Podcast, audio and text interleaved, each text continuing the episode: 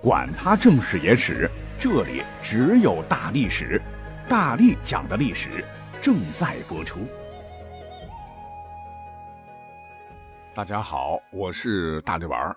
那么我们讲四大名著已经讲到了《红楼梦》啊，经常看到朋友抱怨说特别喜欢《红楼梦》，因为是古典名著之一嘛，一直啊想把全书完整的读一遍，各种原著和注读都买了，可就是看看看不进去呀。其实啊，这个也不怪大家伙儿，因为《红楼梦》中的谐音、引线、伏笔、文学知识，甚至章节结构都大有讲究。再者说，作者是清朝人。那普通读者看不下去，太正常。先说这个谐音，你看古代也有谐音梗。你像甄士隐、贾雨村合起来就是甄士隐去，贾雨村言。甄士隐不是有个女儿唤作甄英莲嘛？其实也是谐音梗，叫甄英莲，真应该可怜之意。这个小姑娘出场是小家碧玉，可后面的人生那真是怪可怜的。说元宵佳节。这个抱着小英莲外出的小厮唤作霍启，霍启刚的那个霍启，但少了个刚，哎，就暗示祸事将起。果然，小英莲丢了，甄士隐家里又被葫芦庙的火灾牵连，从乡绅豪族走向了没落。甄士隐没办法，带着老婆投奔岳父，谁知岳父不仅不帮忙，还把他仅剩的那点钱也给搜刮没了。而曹雪芹笔下这个该死的岳父叫做。风俗谐音风俗，意思是重男轻女的时代，狗眼看人低，这么对待女儿女婿的岳父比比皆是。因为风俗就是这样子。那么再后来，英莲被人贩子转卖，第一个买主叫做什么？叫冯渊，两点水一个马字旁那个冯，深渊的渊，谐音冯渊，冯着了冤屈啊。他出了钱，不但没有买到人，还被薛宝钗的哥哥薛蟠。梆梆梆，击锤给打死了，这个不是冯渊吗？那么再说这个薛蟠，也是一个绿叶级的人物了。他字文龙，听起来蛮好。文章的文，人中龙凤的龙，其实是谐音文龙，文章的龙字的龙。而贾琏说薛蟠就是薛大傻子，他的人设是钱多人傻爱冲动。那舞文弄墨这方面肯定一窍不通了，连行酒令都不如刘姥姥。那这样一个人，字文龙，是不是挺反讽的？按照时序，曹雪芹接着写林黛玉进贾府，他两位舅舅，一个唤作贾赦，一个唤作贾政，这俩名字也是暗有所指。不仅说贾政，贾正经，还暗示贾家摄政，至少是站队的时候惹皇上不高兴了。而大舅母邢氏，谐音形式主义的形式。凡事呢，也就是做做表面文章，实际上啥也不是。贾府的四个女孩闪亮登场，元迎、叹息、元春、迎春、探春、惜春嘛，其实合起来暗示原本应该叹息呀。而贾府掌握实权、为人心狠手辣、八面玲珑的王熙凤，大家伙可没有注意到，她也是个谐音，唤作王侍凤。枉为人的枉啊，呃，虽然是管理型人才，但也只能困于内宅。以及王熙凤的这个陪嫁大丫头平儿，就是平息平衡。虽然是个丫鬟，但是她要在王熙凤、贾琏和各个丫鬟小姐之间寻求平衡，也让自己在这种平衡中站稳脚跟。那么再之后，就是王熙凤啊，带着宝玉去隔壁的宁国府，看到了秦可卿的弟弟，唤作秦钟。秦钟谐音情种，后来他就是陷入淫秽色情中挂的。而秦可卿字可卿，名字叫做兼美，意思是兼宝钗、黛玉之美。所以《红楼梦》中最漂亮的人，并不是宝钗或者黛玉，而是秦可卿。那经典一段就是贾宝玉魂游太虚幻境，跟模样与秦可卿一模一样的仙姑是颠鸾倒凤。几番云雨，那是有原因的啊！而且贾宝玉啊，在幻境当中喝的茶叫什么？叫千红一哭。饮的酒是什么呢？叫万宴同杯。听的仙曲叫什么呀？叫《红楼梦》。千红一哭，那莫高窟的窟，谐音是痛哭的哭。万宴同杯，杯子的杯，谐音悲伤的悲。先取《红楼梦》，预示着红楼女儿的结局，真是千红一哭，万宴同悲。我们只是举了几个比较经典的例子哈，这么一听，如果没有人给您点明白的话哈，这些名字就过去了，感觉还很绕口，老是记不住。殊不知，这就是作者有意而为之的。那么，下面我们再来简单讲讲哈几个地名的谐音梗，以便激发大家伙对《红楼梦》的兴趣。像开篇第一回，女娲娘娘在大荒山无稽崖炼石补天，剩下一块石头被扔到青埂峰下。那大荒山就是荒唐啊，无稽崖完全是无稽之谈，青埂峰就是青根，是代指宝玉青根深重。接着往下写，就是甄士隐的住处姑苏城昌门外十里街人清巷，这十里街谐音势利街。清人巷谐音人情巷，哼，那大家看上面可都是全五回的内容啊，咱们只是粗粗一看，没有逐字逐句细敲，就这么多的谐音，而且呢，很多还预示着人物的命运，故而把全书的谐音都列出来，怕是能写一本小书了啊！只是谐音这一点，《红楼梦》就非常的难读。可是呢，在阅读《红楼梦》的众多门槛中，告诉各位，谐音还只是最简单的。啊，因为后头还有各种伏笔、隐喻、暗示，要比谐音难多了。下面咱们就举例说明。你像元妃省亲这一段，哎，确实有很多的事情啊需要解释，否则你看起来就是云里雾里的。什么呢？就是第一个，贾府当时完全没有危机意识。《红楼梦》中说，贾元春之所以能回家省亲，是因为皇上认为自己日夜服侍太上皇、皇太后。都不能略尽孝心。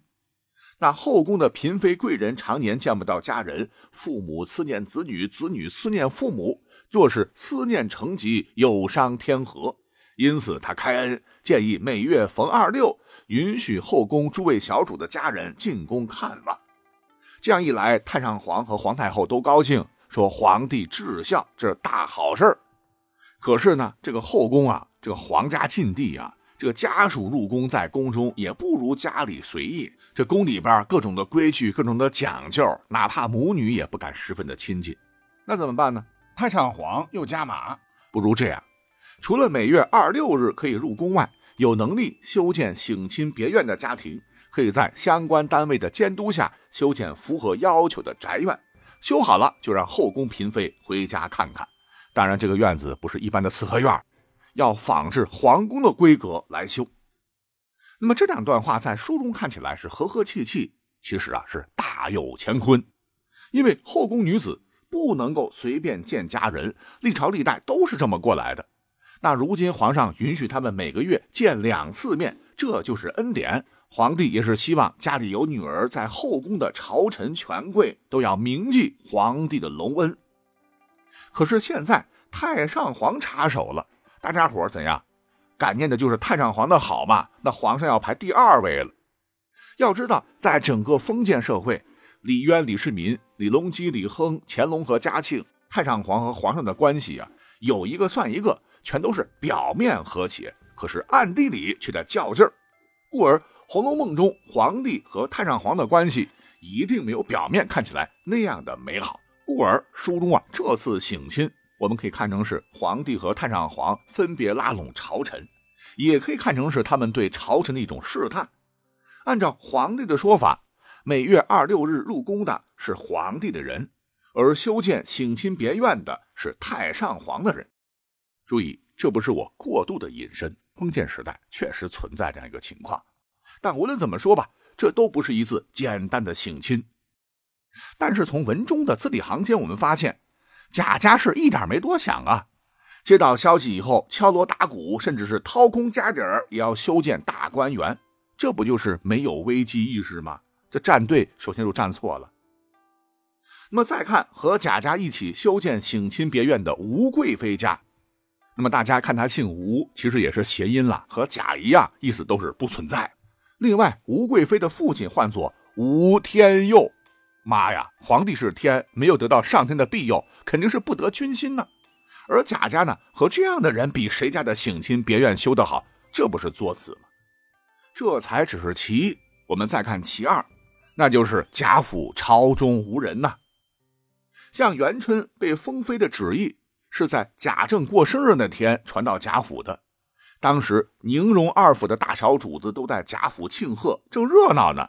宫中太监来传旨，贾政等人不知道怎么回事，吓得赶忙止了戏文，撤了酒席，摆香案，开朱门跪迎。大太监夏守忠来了之后，一句话，特旨立刻宣贾政入朝，在临静殿必见。说完这句话，夏守忠也不吃茶，直接上马走了，留下贾府一众人差点被吓死。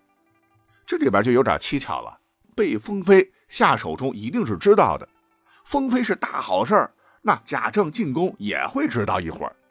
如果贾府与夏守忠关系好，或者说夏守忠认为贾府值得交好，坐下来喝口茶不是人之常情吗？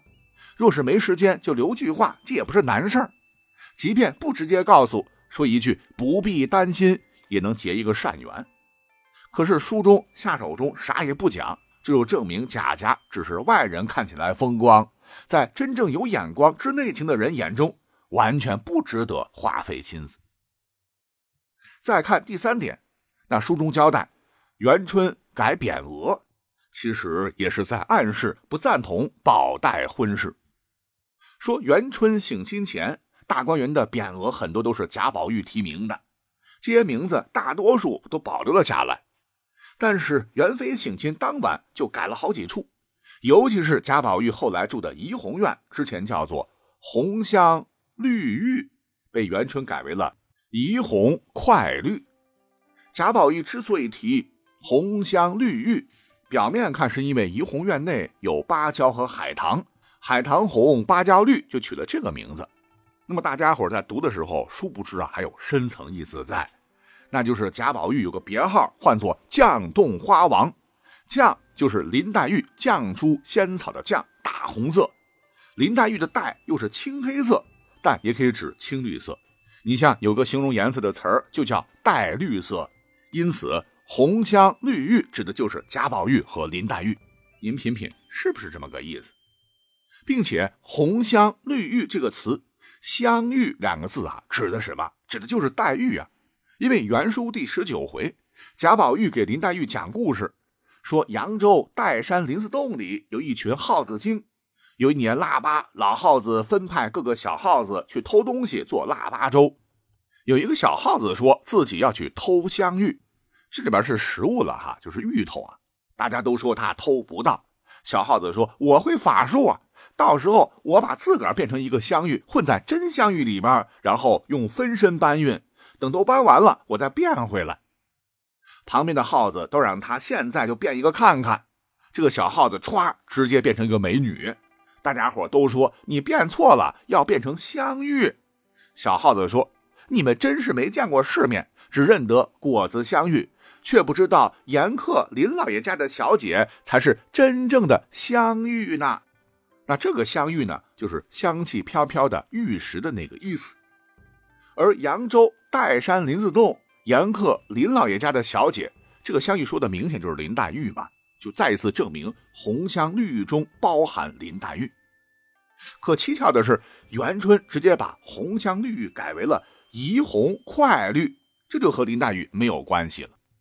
这里边应该也是作者有意而为之了。省亲时他们还小，元春也不熟悉宝钗、黛玉，他也不可能这个时候就要拆散宝玉和黛玉，应该是无心之举，是最能暗示故事走向。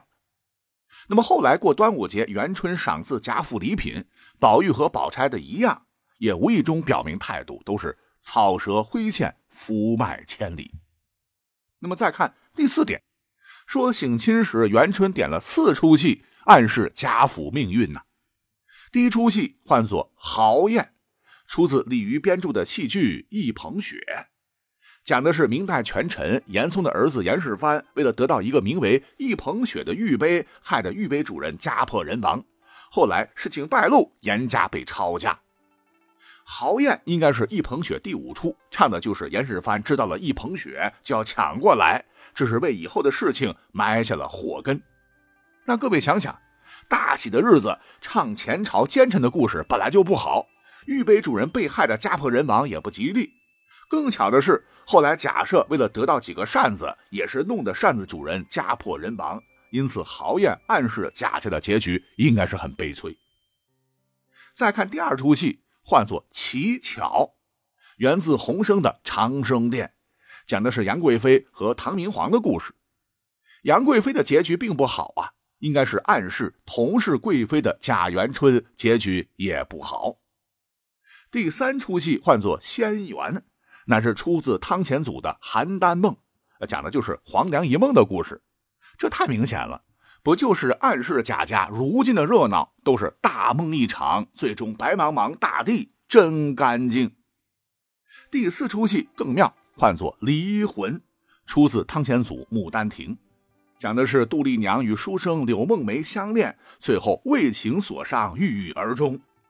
虽说啊，汤显祖让杜丽娘最终起死回生，结局还算不错，但其中却暗示着黛玉最终的结局。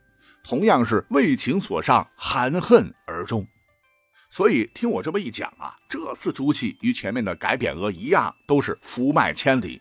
若是不解释，我告诉各位，还真的看不懂。